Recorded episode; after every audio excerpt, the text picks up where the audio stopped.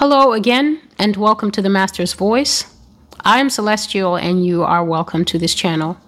To old and new subscribers alike, you are very welcome. To those of you who have come over from YouTube, you can subscribe if you're watching this on Rumble or BitChute or Brighteon. Just look on the surface of the video that you are watching, and I'm sure you'll see the subscribe button somewhere. I've mentioned that it would be helpful to those, even if you're a regular YouTube watcher, it would be helpful to subscribe to these alternative channels, because sometimes I'm going to post content just so I can be able to speak more freely. And that is what I'm going to do in this video. This video is continuing with the theme on human trafficking, but because there are a few things that will be threaded into this video, it is perhaps wiser and more useful for me to post it on the alternative channels, and then, as you probably noticed, just leave a link on YouTube. So sometimes I will do that, but if you're subscribed directly, you don't have to wait for a link there. You'll get a notification as soon as this, as these channels go live. What else? Mm. If anything else comes to me that's important just about the day-to-day running of the channel, I'll be sure to bring that up. So I'm continuing in the vein of human trafficking, but before I do that, there's a very interesting... It's a very interesting thing that the Lord pointed out to me today. And if truth, truth be told, this particular thing has been bubbling on my mind, bubbling in my heart for a little, um, a little while now. And it's because um, as people use this channel, even if you're new, even if you're new and you watch one or two videos, um, it will not be lost on you, at least if you're an astute person, if you're somebody who pays attention. You cannot help but notice that there are there is a certain direction that the prophecies on the Master's Voice goes in. There's only one direction, and that direction is towards the future that is coming for the nation of America first, and then all the nations of the world. So this is an end times prophetic channel. This is not somebody's great idea. So this is not my idea or anyone else's idea, like, hey, wouldn't it be great to just take up a huge chunk of my life and go on YouTube and just say a bunch of stuff that I'm not really sure where it came from? That is not the basis of this channel. Um, another thing that is not the basis of the Master's Voice is to soothe people. That is something that has never actually been on the Lord's mind, on the Lord's heart from the beginning. So I get a lot of people struggling to digest the material on this channel because somewhere in the great beyond out there, somebody told them that end times prophecy has to be delivered in a way that makes them feel good and makes them feel hopeful. But the thing is, if we scrap this channel altogether and we simply go to scripture and we read the Bible, there is nothing in end time scripture to suggest that when end times prophecy is happening, anyone's going to be happy. And that's because when you read your Bible prophet properly, end times prophecy involves a lot of dying, a lot of bleeding, a lot of lack, a lot of fear, terror, and trembling. It involves natural disasters such as fire, earthquakes, floods, um, this thing that we call sinkholes in America, whereby the ground tears itself open suddenly, and it just opens up, and a person walking on the street just falls down deep into the bowels of the earth, probably breaks every bone in their body, including their neck, and that is the end of a person's life. Just like that. So end times prophecy, the reason that there's so much warning leading up to it, it's because it's almost like this kind of very evil pregnancy. As in, you have a difficult pregnancy for a whole nine months, and then you end up in the ward struggling and sweating through, let's say, a fifty-six hour labor. I'm not even sure if that is possible, but that's what the end times are, are going to be like. The end times are going to demand more from every man, woman, and child than they've ever given. So I want you to think of any situation where you've ever given everything that you thought you had in, in you. You poured it all out. You laid it all out. It was pulled out of you. It was stretched out of you. It was squeezed out of you. Life demanded so much from you that you probably thought I cannot sustain this. I am going to die. I want you to think of that situation that you thought you could not survive. And I then want you to mentally wrap that, ramp that situation up a thousand times, a thousand times, a thousand more. The end times are going to demand so much from people individually and collectively that most people are not going to survive. When I say survive, I'm not talking about um, make it through a certain situation. I literally mean we'll no longer continue to be alive and animated as we know humanity, sitting and talking and eating as we all experience now. So with that up ahead, there is no reason to sugarcoat the path there. And I think it is necessary for Christians to understand this, especially because most people are not being told this. That's the first thing. And then most people are not being told this in a way that sobers them up. So there's a way to give information whereby people don't really absorb it and it doesn't sober them up. They don't take it seriously. They think it's like, oh, okay, this is something subjective. Someone is just making a suggestion to me and then I can take it, I can leave it, I can think about it, I can say, no, I don't agree with this. But what happens here on the Master's Voice, which I shared when I was giving those very hard-hitting prophecies of the last few, I think maybe two weeks, concerning the rise of homosexuality and the rise of sodomy around the world, is that the Lord said to me, Celestial, you're actually singing the funeral songs for America. So traditionally, the funeral song is not observed here in the United States, but it is a very solid part of the death passage in other countries. And the funeral song actually starts long before the burial. So it doesn't matter if this is South American culture, African culture, or other ethnic cultures around the world. There is this wailing. There is this very loud cry that is observed for the dead. The sound of the funeral song is understood by everyone except the very young in those societies. When you hear that piercing loud cry coming up, it can even be raised by a person who is not crying, because the funeral song is so important to other cultures that some of them hire wailing women or weeping women. And this is something you even see in scripture, where the Lord is telling them that some of the punishments that they will get will be so chastising that they will need to hire for themselves weep, wailing women. So this wailing always starts long before the funeral.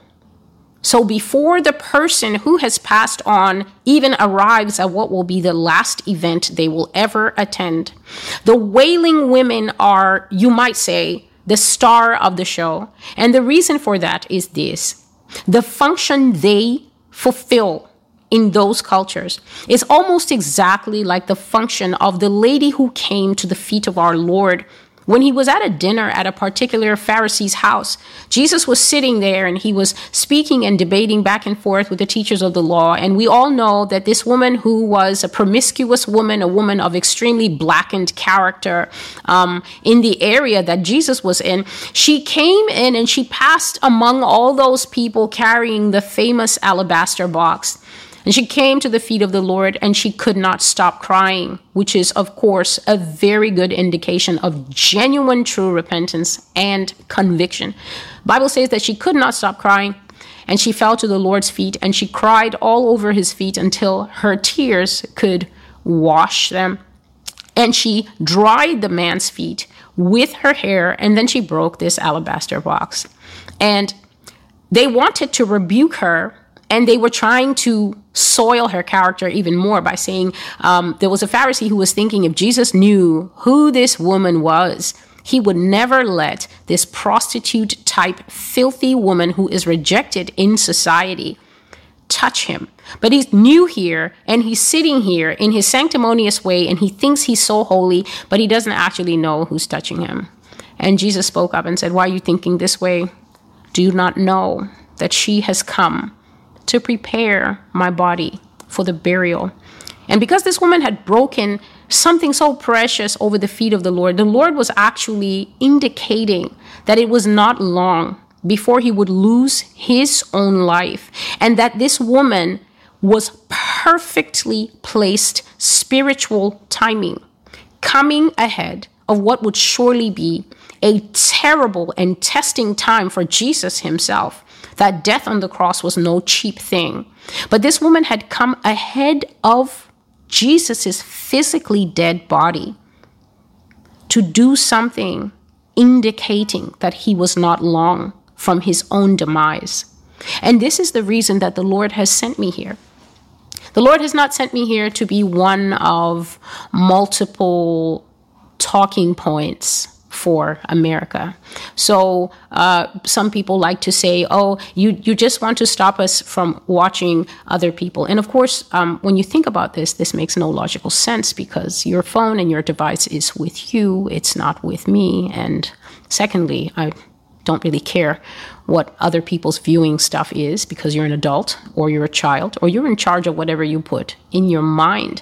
So I am trying to point out to people that this is not a fun ride that we are on. This is not a survey collection that I am on. I'm in the process of breaking, not exactly an alabaster box, but I'm certainly breaking something over America's body, because she's being prepared for her own funeral. Celestial, said the Lord, you are singing America's funeral songs. So as I am working through the prophetic messages that the Lord has given me, today is the channel's birthday. How interesting. Two years that feel like twenty. As I'm working through these prophecies, um, this, this message, this message, this teaching, this understanding from the Lord came, and this word is to anyone who will listen, but it is primarily to the people who have been searching for and praying for perhaps some sort of hope. So this channel is not a place where if you listen, you're naturally going to find hope.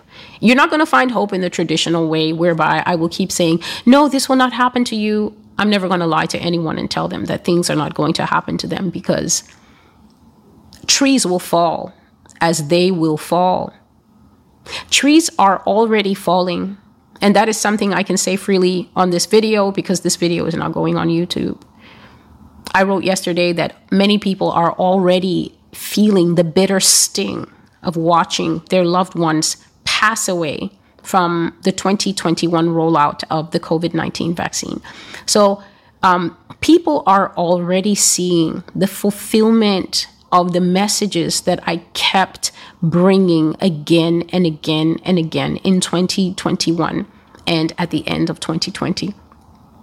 And that should tell us that we are not looking forward to and going forward into anything easier. It has only recently come to my mind to catch up on what's been going on. And now we see the people having myocarditis and pericarditis, and we see people collapsing in the street. And who are these people? We're seeing extremely youthful people, literally playing basketball, playing soccer, playing hockey, playing all the things that children have the right to play, because if anywhere, if anyone has a repository of energy, it's it's kids.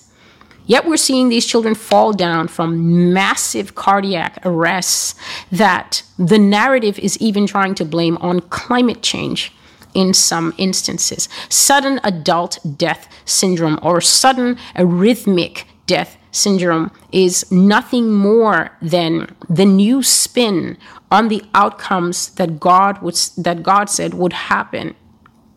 So as these words are fulfilling themselves, if you go to the blog, the masters voice dot com, that is the dot masters, no, it's www dot the dash masters dash voice dot com. If you go directly to the blog using that U R L, write that out in your browser, because if you don't write it out in your browser, Google will never take you to that website. They will act as if the website doesn't exist. But as, as we see the fulfillment of things, as we actually are watching the U S dollar um, try to fight and try to hang on, but it's losing its power and its purchasing power due to rising inflation. And yet the prophecy on the blog is from twenty eighteen. Where I said that I saw the U S dollar lose sixty percent of its value, and this money is going to crash, and this money is going to trigger a worldwide sovereign de- debt default. It is going to trigger worldwide money crash. I saw that because the American dollar will eventually come to a place where it's sixty percent more devalued, other people are going to become actual paupers overnight. So they're going to have enough money they think saved up in their local currency. But because everything in this world is tied to America like a spider, people are absolutely going to lose their livelihoods, going to lose everything. I saw that they lost everything in an instant. And the hate that people had for America was massive. It was a crippling hate. People spat on everything American. And you know that the top activity everywhere else is to bring the flag out and set it on fire like a barbecue. I saw that American embassies were under attack. And the people in them were scared because people were so enraged at what America had caused. Another thing I saw in that prophecy, it's called money down the drain. I saw the rise of blinding propaganda in America. And no one can put on the T V now and say that that isn't happening. I saw unbelievable propaganda in the United States concerning finance, the state of the economy, and money. People were being gaslit like crazy. People were being told this is the greatest country in the world. A country like this can never go down. And yet, in reality, Americans were struggling to put food on the table. So someone might watch this video and say, we're struggling to put food on the table now. You don't understand. I'm talking about the rise of hunger like we've never seen it. The rise of lack like we've never seen it. I saw that people were so bewildered that their minds began to split because they could not reconcile the propaganda that they've been taught all their lives, that this country is the greatest, the greatest, the greatest, the greatest. They couldn't understand why citizens of the greatest could not feed the children of the greatest, and why they could not um, pay their mortgages, and why they could no longer handle their bills, and while they, why their entire lives were spinning and imploding. The Lord has given me a prophecy about how um, the stock exchange is just basically a money game, like a poker game. I've had that prophecy since I think the fourteenth of July.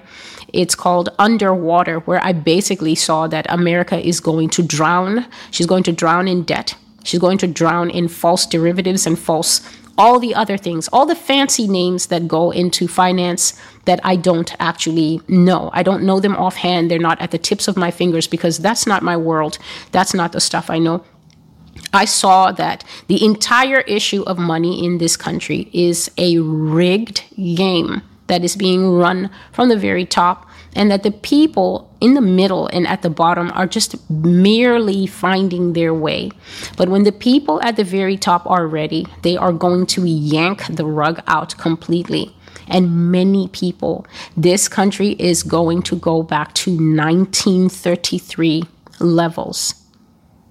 There is already a prophecy from a few months ago, I would put it in May, where it is talking about a wage crisis, um, loss of jobs. It's talking about the fact that there will be no work. So as as we are, as you are seeing these things in the newspaper, and yet on the Master's Voice, they're being talked about in detail before they actually come to pass. This is God trying to prepare a people who realize that we're not going into hopeful times. and that it's not maturity of Christianity. It is not maturity of faith to keep insisting that there should be some hope. I'm not Obama. He's the one who sold hope.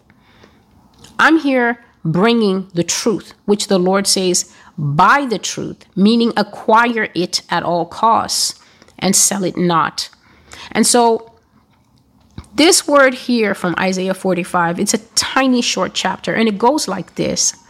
The word that Jeremiah the prophet spoke to Baruch, the son of Neriah, when he had written these words in a book at the instruction of Jeremiah in the fourth year of Jehoiakim, the son of Jo- Josiah, who was king in Judah, saying, Thus says the Lord, the God of Israel, to you, O Baruch. You said, Woe is me now, for the Lord has added grief to my sorrow. I fainted in my sighing, and I find no rest. Thus you shall say to him, Thus saith the Lord, Behold, what I have built, I will break down, and what I have planted, I will pluck up. That is, this whole land. And do you seek great things for yourself? Do not seek them, for behold, I will bring adversity on all flesh, says the Lord. But I will give your life to you as a prize in all places, wherever you go. Now, this is a very important word, I think, for the church to grab hold on. I've already said that hope is not coming in the normal formula that many of you are used to. You're, here in America, I'm not going to pull any punches. Here in America, people, as I shared in my very old videos, I said that people are accustomed to corn syrup. They're accustomed to a very short motivational speech brought to them by Pastor Bob and Sister Hendricks.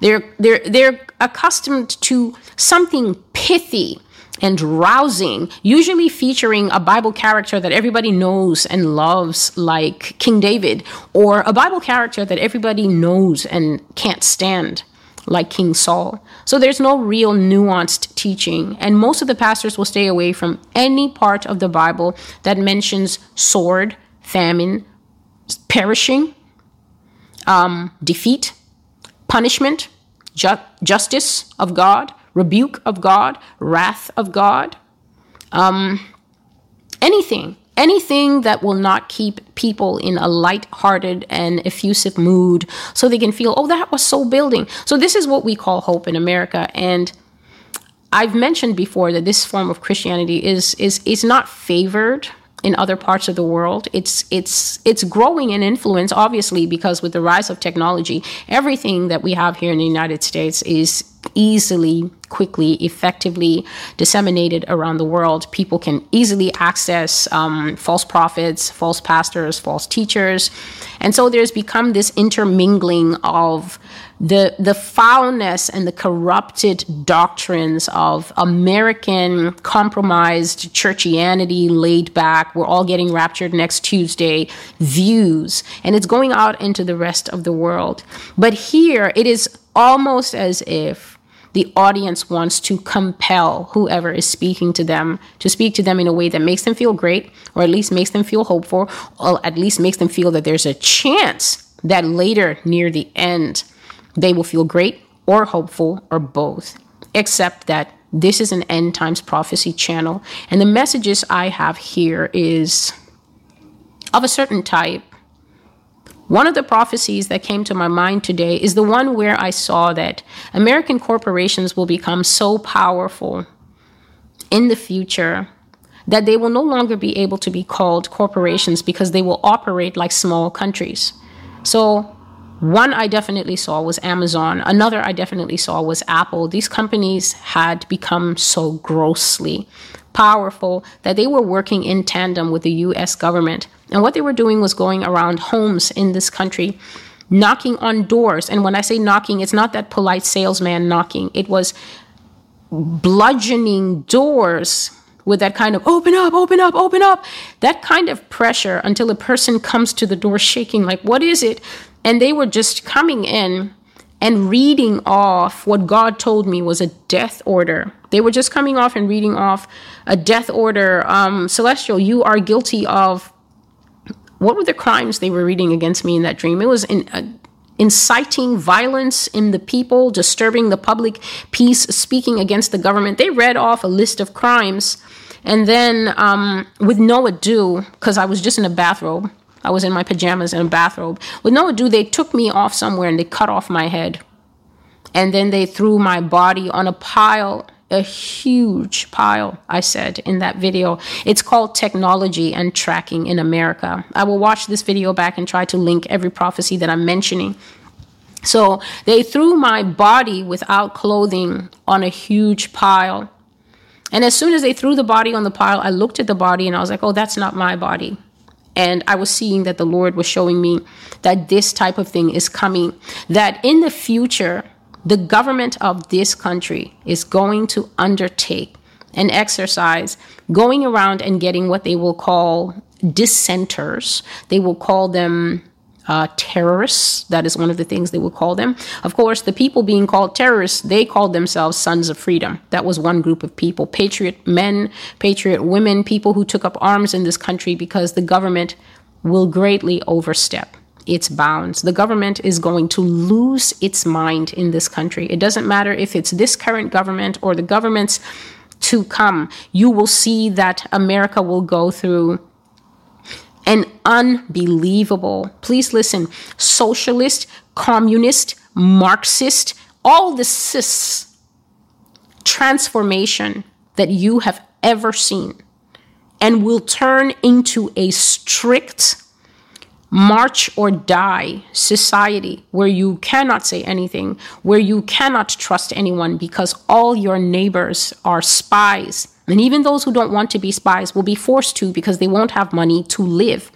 God showed me that people will not own anything. I did not get this from Klaus Schwab. He showed me that property ownership, being able to say, I worked for this and we bought this house, it's paid off, it's ours, that will be a thing of the past.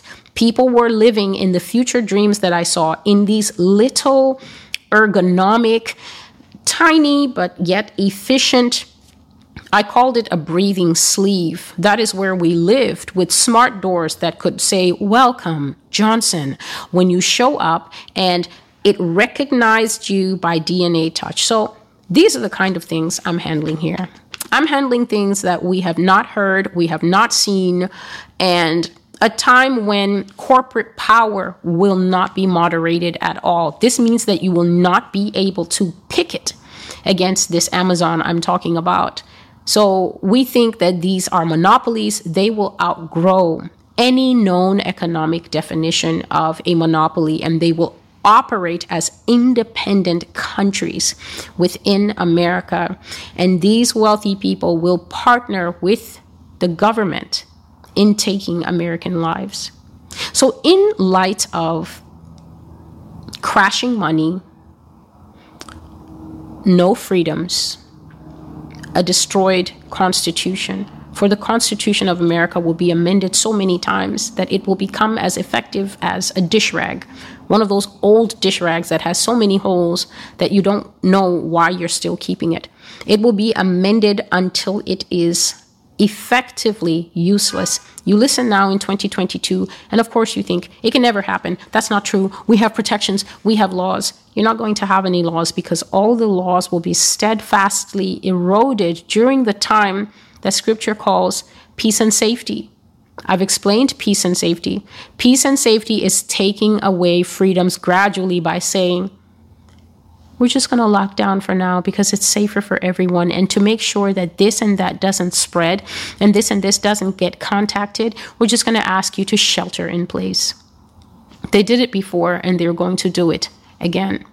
They're going to bring out bioengineered sicknesses and kill people, because there is a plan to have less people alive. And all these things, I meticulously documented them on the blog under the vaccine prophecies, they are there for whoever cares to actually go and read them and be informed of what God said. The whole point of prophecy is to say it before it happens, not after. So in light of a future with less people, more sterility, because the children that do not pass away will not be having children. They will not be able to produce anything out of their bodies. And God has already shown in the decay of society prophecies that many of the children running around in hair bows right now will not care to have children. We are going into a future of the love of man will grow cold. We're going into a future of men will become lovers of themselves, disobedient to parents, vain, and all that. Nobody's going to risk their young body just to give you parents, grandchildren, just because you think you want grandchildren.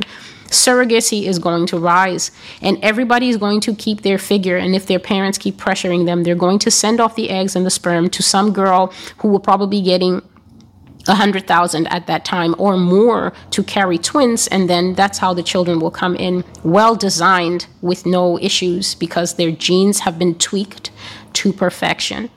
When we as Christians hear this type of thing, how are we to function in a world where there is no resort to authority? You cannot turn to the courts for protection because the courts will either be done away with or bought over, or they will be serving the prefecture. The prefecture is actually a very tiny enclave that is going to work in Substacks exactly the way North Korea works. If you want to understand a prefecture government, simply look at the North Korean government, because even China is not doing that.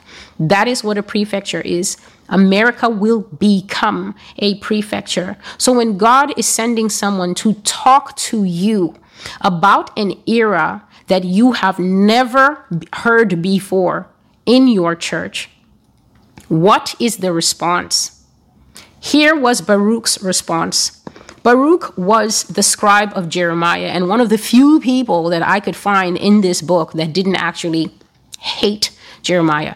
Everyone hated Jeremiah, because Jeremiah had a word, a prophecy, a condemnation, a rebuke, and a judgment for everybody, even the children. So to those who cling to this idea that God doesn't judge children, Jeremiah was full of words and castigations for the children of Israel, because even the very young in Israel had become corrupted because of the lifestyle. But Baruch was faithful to Jeremiah. He served him, and he did not abandon him, even when Jeremiah went to jail and things like that. But during the course of doing the prophetic work, for a scribe has to write down all the prophecies of the prophet. Baruch became weary. Why did he get weary? Because Baruch became sick and tired of seeing all the horrible, painful, negative, scary things that God said was going to happen to Israel. And Baruch either complained out loud or he complained in his heart, saying, "Woe has come upon me now," because God keeps adding grief on top of sorrow. We know what grief is. It's heavy-heartedness. It's painfulness. It's situations that cause the mind to become depressed. It causes the heart to lose hope, lose expectation of any good. Baruch was worn down, and he was not even the prophet. He was the prophet's assistant, writing down the prophecies as Jeremiah would dictate them in the flow of the Lord. Yet the material that was coming to Jeremiah was so heavy and so corrosive that not only did it nearly run Jeremiah crazy. So if you read his book, this man was heavily, heavily sad, oppressed, and depressed. But the scribe was also getting burned by the corrosiveness of the prophetic material. And so as Jeremiah is prophesying, God sends a word to Baruch, and he says to Baruch, "I hear you saying, woe, woe, because I am grieving you and I am adding to your sorrow. I hear you saying, Baruch, that you are fainting under the weight of my words, and you can't stop sighing, and your soul has no rest." And there are many of the people who come to this channel and um, you listen and you listen and you listen and you begin to think there's absolutely no hope. And the truth is that hope is in almost every message. There is hope in Christ Jesus. I have said from the very beginning, the fact that you're listening to end times prophecy does not erase the rest of the Bible. You still have all the promises of God to turn to and acquaint yourself with. You still have all the promises of God and the goodness of God and his impeccable love and his impeccable faithfulness to turn to and refresh your soul with. Absolutely nobody is stopping you from going to the Psalms and instead of reading only warfare Psalms and preparation Psalms and fight the demon Psalms, there are so many Psalms that raise up songs to God and celebrations to God. As you celebrate God and you remind him how good he is, God is like a man who will never use a goblet without. If he drinks from it, the goblet itself is anointed because the Lord has touched it and chosen it. It's a blessed cup that gets God to drink from it, which is why America's punishment is so terrible, because she is a rejected cup. She's a goblet, a golden cup that used to be in the hands of the Lord, but he has cast her away because she has become corroded and foul. And if he should try to put anything into that corroded cup, it would surely introduce poison into the system. God won't drink poison, but many people drink the Kool-Aid of America, and that is why they are poisoned deep within. Christians, we have this entire book to encourage us. The fact that you watch these videos does not negate, take away, or cancel the rest of the Bible, which teaches us that we are following and serving a great God. He's not a pretty good God. He's not an okay guy. He's the best of the best of the best of the best. God has no competition. He is perfection in a companion. He is perfection in a father.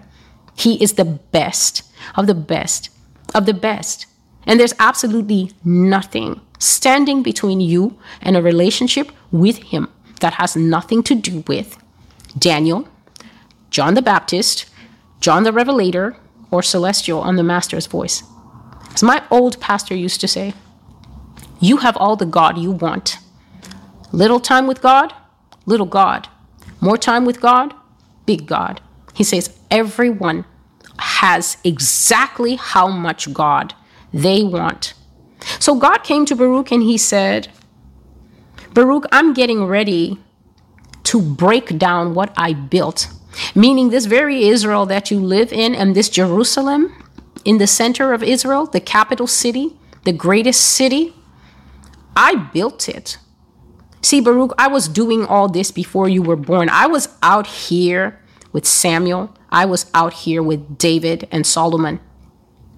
I built this place before you were born. And now I'm getting ready to break it down. You see this mighty tree that I call Israel? I planted that. And now I'm getting ready to pluck it up. This entire land. So to those who think, oh no, but I didn't have any abortions. Why is there going to be punishment in America for abortion? Because you just need to read your Bible and go to Deuteronomy. I think it's Deuteronomy thirty-five, thirty-three, where it says that for the spilling of blood in the land, the land becomes polluted, the land becomes defiled, and there can be no answer for the pollution of that blood except by the spilling of blood of the ones who shed it. A polluted land, as long as you're standing in that land and the land comes under judgment, even if you try to climb a tree and say, I'm not touching the soil, the judgment is going to come upon the soil, and it's going to be an old-style judgment. To him who sheds blood, his blood also shall be shed. So you, you're doing things like committing abortion. You are not repenting. You're a blood shedder. The Lord calls America's practices such as little children breaking their virginity at unbelievable ages and with their parents, oh, I just thought it was better for Jake and her to do it here. You're actually helping your children to fornicate under the roof, and you're downstairs, your child is upstairs with a boy, and you're downstairs telling um, your husband, you know, I'm just safe. I'm just happy she's safe. I'm happy she's safe. Won't God strike you with lightning, thunder, and hail at the same time when it's time for judgment? Women, you're on your time of the month, and then you're laying with men. Blood sports, the eating of human flesh in the United States. the mass sacrifices that take place on, on All Hallows Eve and all the other satanic masses in this country, blood sports. How can there be any atonement for those things in a defiled land? Do people really think these few little, we got together and we sang a few songs and brother brother so-and-so came and he shared a word? This is what people are calling revival in this country, but I will not go into that. God tells Baruch that he's bringing adversity. This means a great testing type of suffering on all flesh. Where? In that land that has polluted itself. Where? In that land that he says he built up and is now about to break down. That land that he planted and is now about to pluck up. But he says to Baruch, I will give your life to you as a prize in all places, wherever you go. So this was a promise that Jeremiah already had, but God was extending it to Baruch. And Jeremiah's ministry almost seems backward because Jeremiah prophesied, I think, for almost twenty-five years. I think it was twenty-five years that this man was, in a weird way, chained to these sinful people.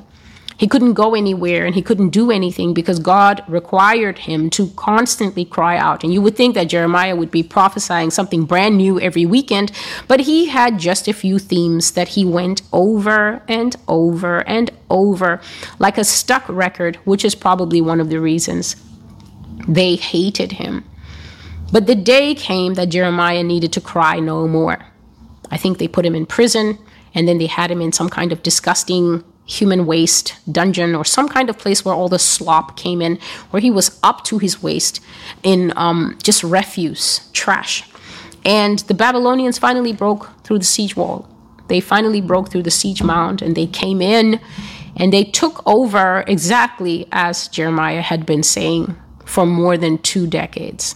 I haven't been prophesying for two decades, but that's because God has sent so many people before me to warn the United States to turn from sin, and she has not. And so when the Babylonians came in, they got everybody who was anybody. All the rich, all the famous, all the powerful people, all the medium people, all the middle class, anybody who had a skill that could be used to improve their kingdom. The only people they left were the old, the sick, the blind, um, not even very young children, just basically people that they feel, well, you know, um, we don't know how many years you have left, so we're not going to march you, frog march you over there. We're looking for the fittest in the society. We're looking for the people that make this society work. And once we cut them off, you guys will probably all be finished off in a few years. So, but there was something inside the Babylonians, evidenced by one of their generals. And he told Jeremiah, we've heard about you. We're not going to do anything to you. You can go wherever you like. And so to the righteous, you must mature in your faith. You have to. You have no choice. You can't behave like the people out there in the world who have never even heard a lick of prophecy and they actually call God the sky fairy in a dress. You can't behave like those people and and think that somebody owes you comfort. Nobody owes you comfort. This is the end of things. And I'm not saying that the end of things is this year, next year, and then, oh, it's all over. A lot of people think that this is a sprint.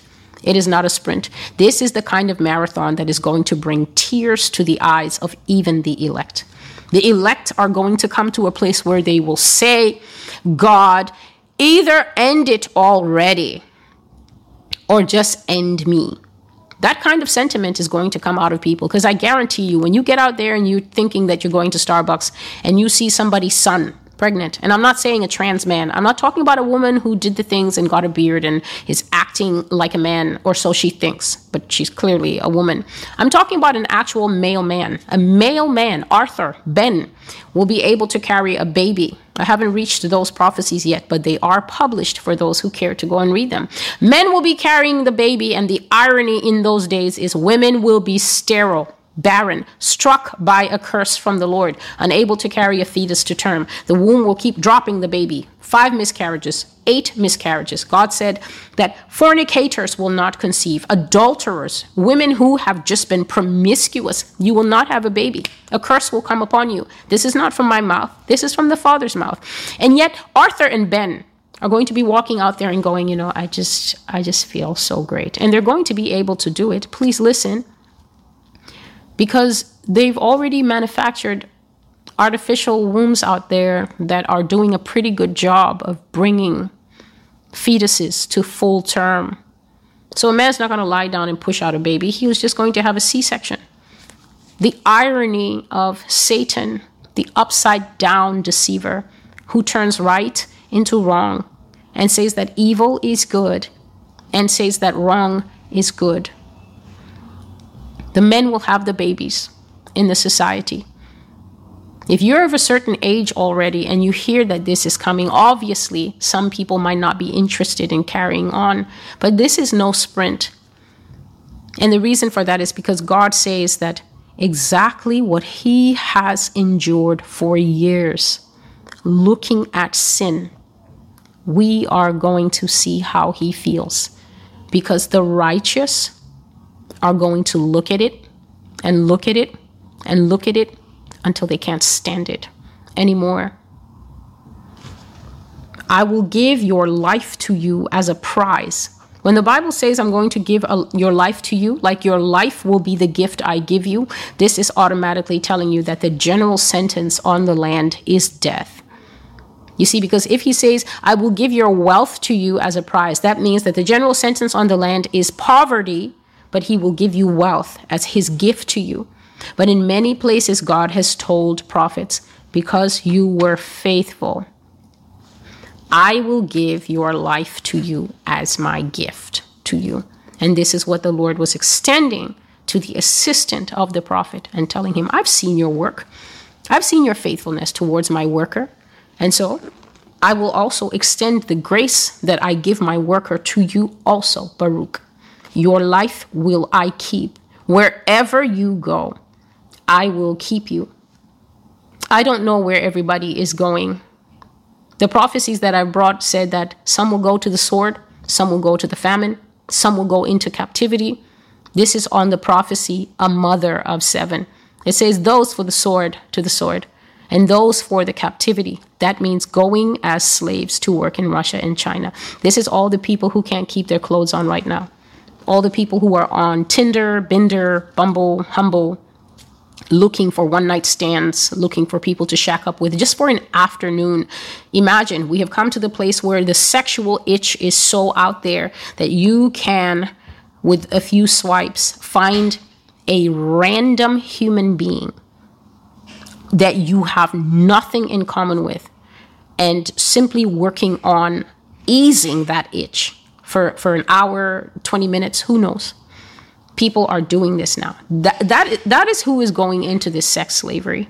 So to women who just think it's just random sex slavery, the Russians just get here and just make everybody naked. No, that's, that's not it at all. God says that this is the punishment for fornicators. This is the punishment of the sexually immoral. The prophecy stated precisely that you who cannot keep your clothes on, you who, when it's your wedding, then all of a sudden your father who never saw you without clothes on since you were one or two years old, that's when he stopped bathing you if you were a girl and he left it to your mom and he never actually saw you naked again. Then on your wedding day, you come out and all the melons are out and your father is there in the father-daughter dance staring up because he can't stare anywhere but above your eyebrows because you've got everything out and he's your father.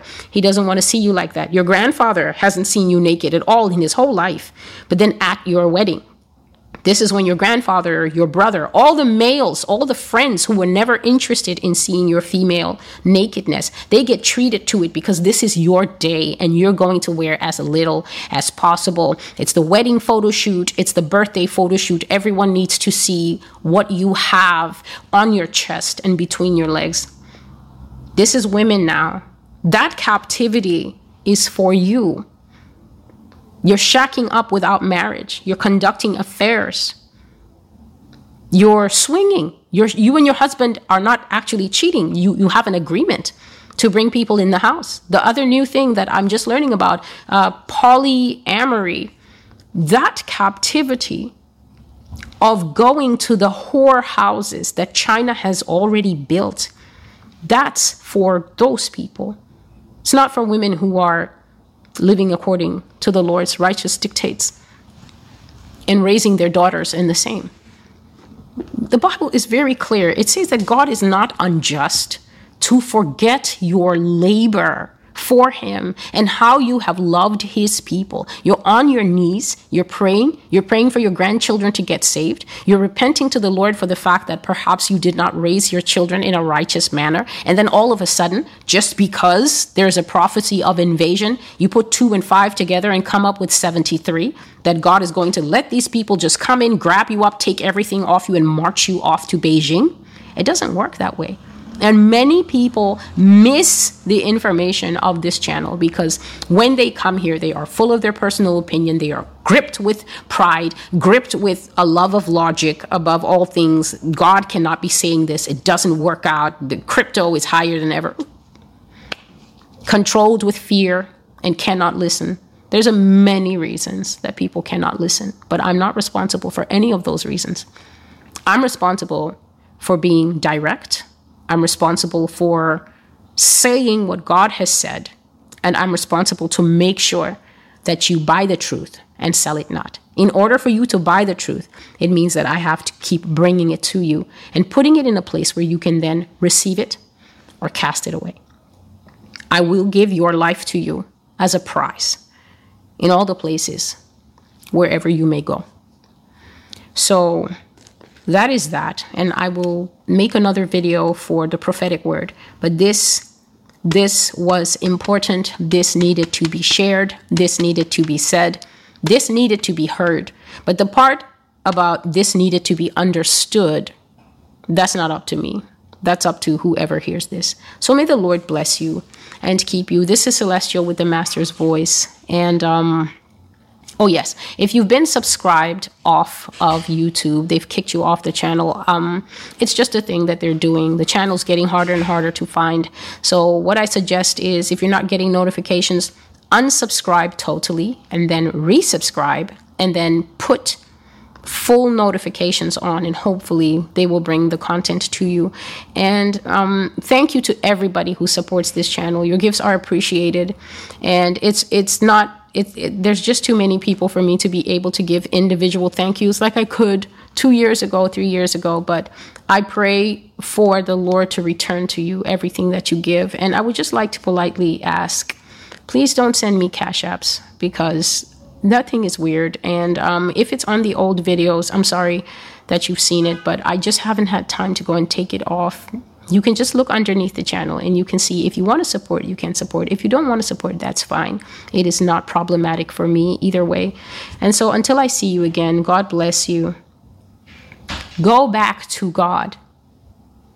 Go back to God. Stop wandering in, in the desert plains out there um, and, and just eating up everything. Do you know how dangerous it will be? I'm going to say this because it's important. In a time of darkness, biblically speaking, what you need is oil. You need to carry oil.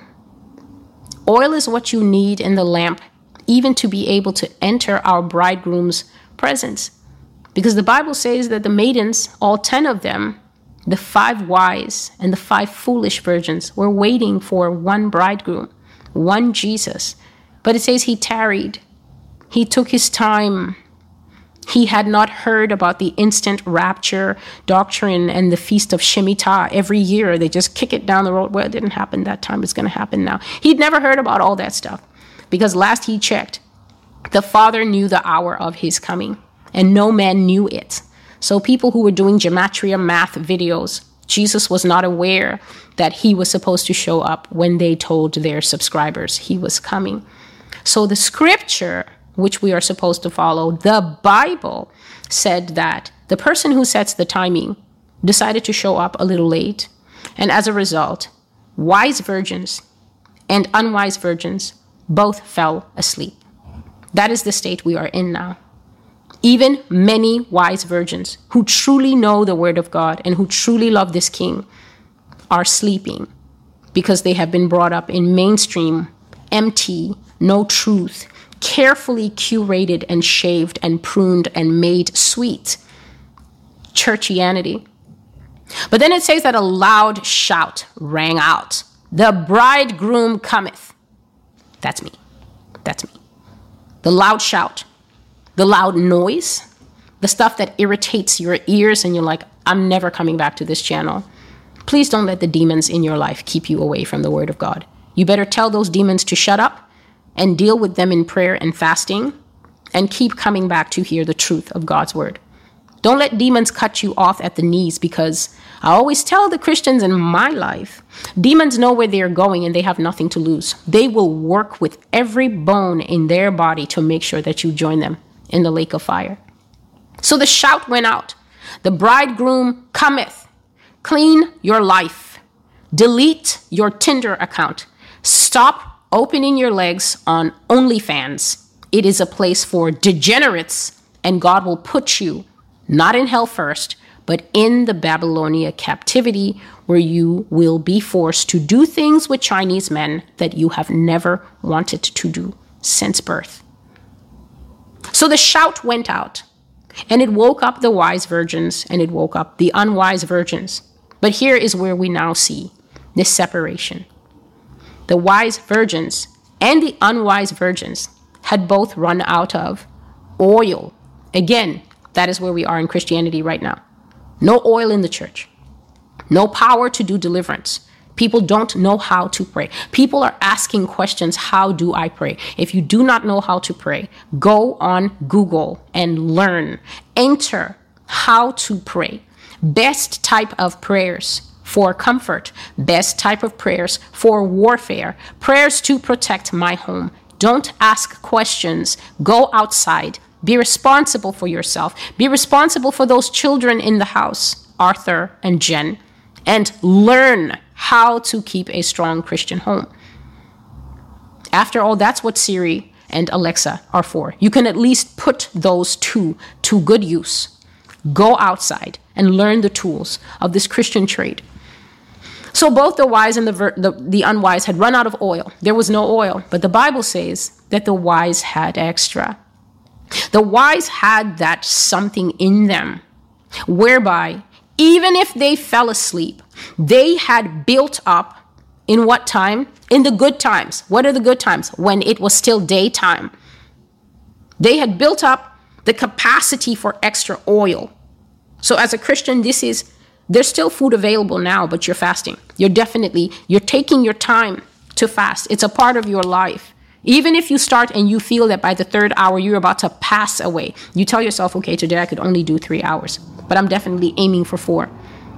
I'm going to work at it until I'm going to keep asking me, asking God, help me. I want to be able to fast better. And I'm going to just have maybe half juice and water it down with water. And I'm going to take a glass of that. And then I'm going to see if, what can I do to gain this extra hour? This is what athletes do. This is what pro athletes do. Christians just want to read Jeremiah and Haggai. There's a ton of stuff that you can watch that will teach you. You can learn from life. This is why we don't exist in a bubble. You can learn from anywhere. You can be inspired to understand scripture from almost anything. This is what athletes do. When they're tight, they don't just say, oh, I'm tight. I guess no Olympics for me. No, they work at that place that t- that's tight. They work on that muscle that is short to get it to stretch, to get it to become optimal. You can't just say, oh, I don't know how, and then you sit there. How, how is this responsibility for your soul? Do you know, you, do you not know that this thing inside is treasure? It is treasure that Satan greatly desires to possess and destroy. This is treasure. You have to be more deliberate and more meticulous and strategic about protecting it. Then, oh, I don't know how. I wish I knew how. I wish I was. No, there's no wishing in Christianity. There's only the do's and the don'ts. They had extra capacity. They had built up the ability for strong prayer, long prayer, intercession with understanding, intercession in other tongues. They had learned the value of not always making every prayer time about them, but by setting aside entire prayer times to praise God, to tell him how good he's been to them in their lives, to lift up Jesus so that he becomes magnified and fear becomes less until it goes. The foolish virgins had no such capacity. The Bible says that they had no oil. They had nothing. The bridegroom was coming. This was an indisputable fact. He was on his way. That is why the shout went out. Wake up! The bridegroom approacheth. And the wise one immediately rose, the Bible says, and they trimmed their lamps. They cut off all the excess. They got rid of all the fat. They got rid of all the fake prophecy that, they, that they're still subscribed to. They went and they looked for these old-timey guys that have passed away, that are teaching things like discipline, holiness, sanctifications, words that people who have been born again, again today don't even know what those words mean. They would never hear that word from the skinny jeans online YouTube pastor brigade. They unsubscribed from all the mess and went to resubscribe to stuff that, fill, that feeds this spirit. They trimmed their lamps. And they added fresh oil. And you know what? Do you know what that means for the wise virgins? It means that they ended up in the same position of readiness that they had been in before they fell asleep. Yes, they had a moment of weakness. Yes, they fell. Yes, they fell asleep. They messed up. But when they heard that shout, they realized, I cannot keep taking these drugs. This is not okay for me. I cannot keep doing this. I cannot keep flirting with Jolene in accounting. I need to stop. I need to stop lusting after men. I need to stop. You know what? I'm not going to let my son bring his eighteen and nineteen-year-old friends over anymore because I find myself checking out those little boys too much as a mom. I'm not going to do that. I'm going to make their sandwiches and I'm going to go out of the house, or I'm going to go upstairs, or I'm going to distance myself from that lust that is tempting me, that's going to end me up sleeping with an underage teen in the shed one day. That's what the wise did. They trimmed the fat and they separated from everything that caused them to fall asleep in that gap. And they went from being unready right back to being ready. But the unwise, the wise were ready. They were put right back in the same position. But the unwise were not so lucky. They looked at the wise and said, I wish I had prepared like you. I wish I'd read my Bible like you. I wish just once I had woken up at one a.m. and prayed from one to two a.m. like you, because nighttime prayer is powerful prayer. I wish I knew. Can you share it with me? And the wise said, no. There's not enough oil to share with you at this moment. He's too close. He's too near. We don't have enough for us and you. Go and buy from the people who are selling. Who's the people who are selling oil?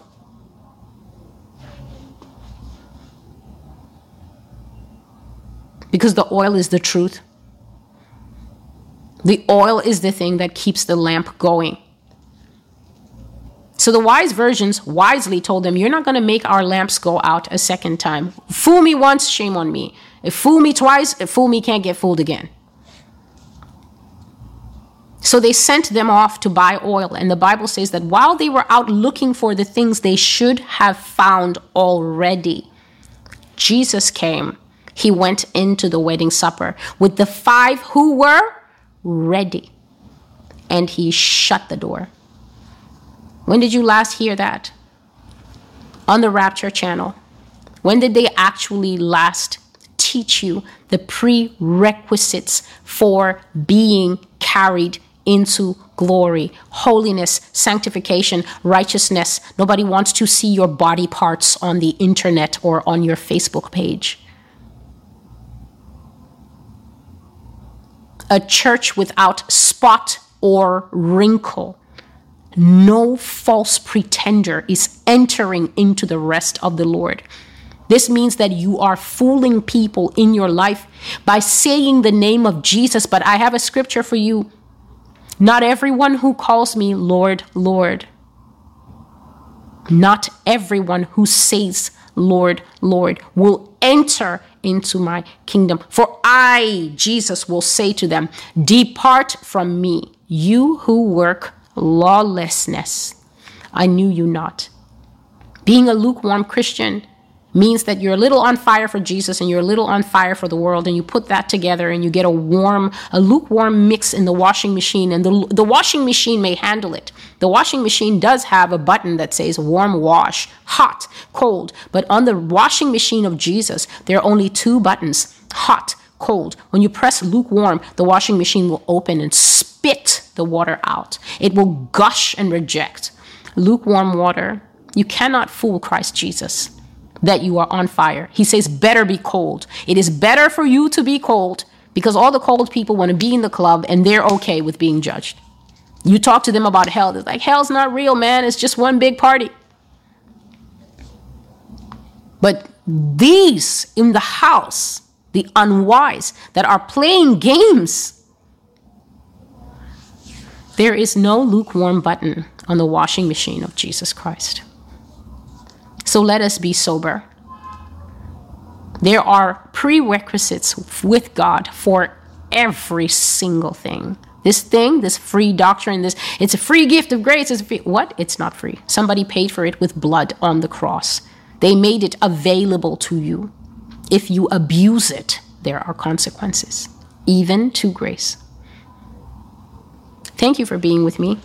This is Celestial from the Master's Voice. Until I see you again, God bless you and goodbye.